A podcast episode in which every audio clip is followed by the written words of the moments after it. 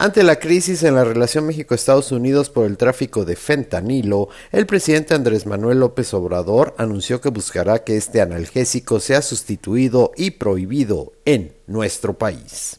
Porque voy a pedir a médicos y científicos mexicanos que analicen la posibilidad de que podamos sustituir el fentanilo con fines médicos por otros analgésicos para dejar de usarlo, a ver si es posible.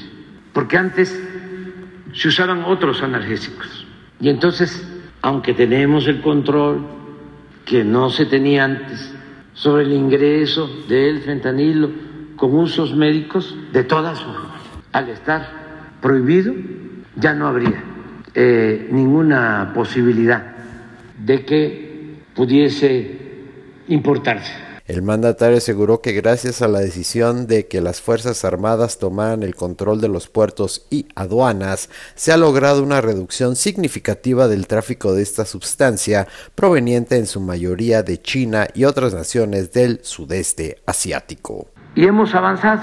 Fue buena la decisión porque eh, hemos podido decomisar muchísima droga en los puertos.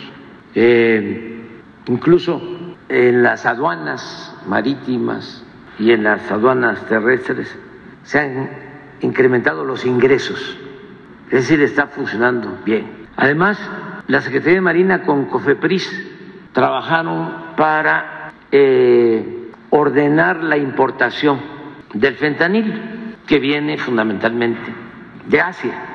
Antes eh, lo tenemos probado llegaba el fentanilo a supuestos laboratorios clandestinos, se les permitía la importación y se usaba el fentanilo para el tráfico por su parte, el canciller Marcelo Ebrard calificó como una ingratitud por parte de los congresistas estadounidenses el no reconocer el esfuerzo de México en la lucha contra el fentanilo, cuando en nuestro país se incauta más que en la propia Unión Americana. En resumen, México ha incautado 6 toneladas y media de fentanilo que si México no hubiese actuado habrían llegado al mercado de Estados Unidos.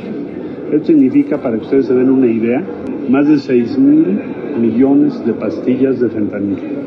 Las azulitas que ustedes ven que se consumen en Estados Unidos.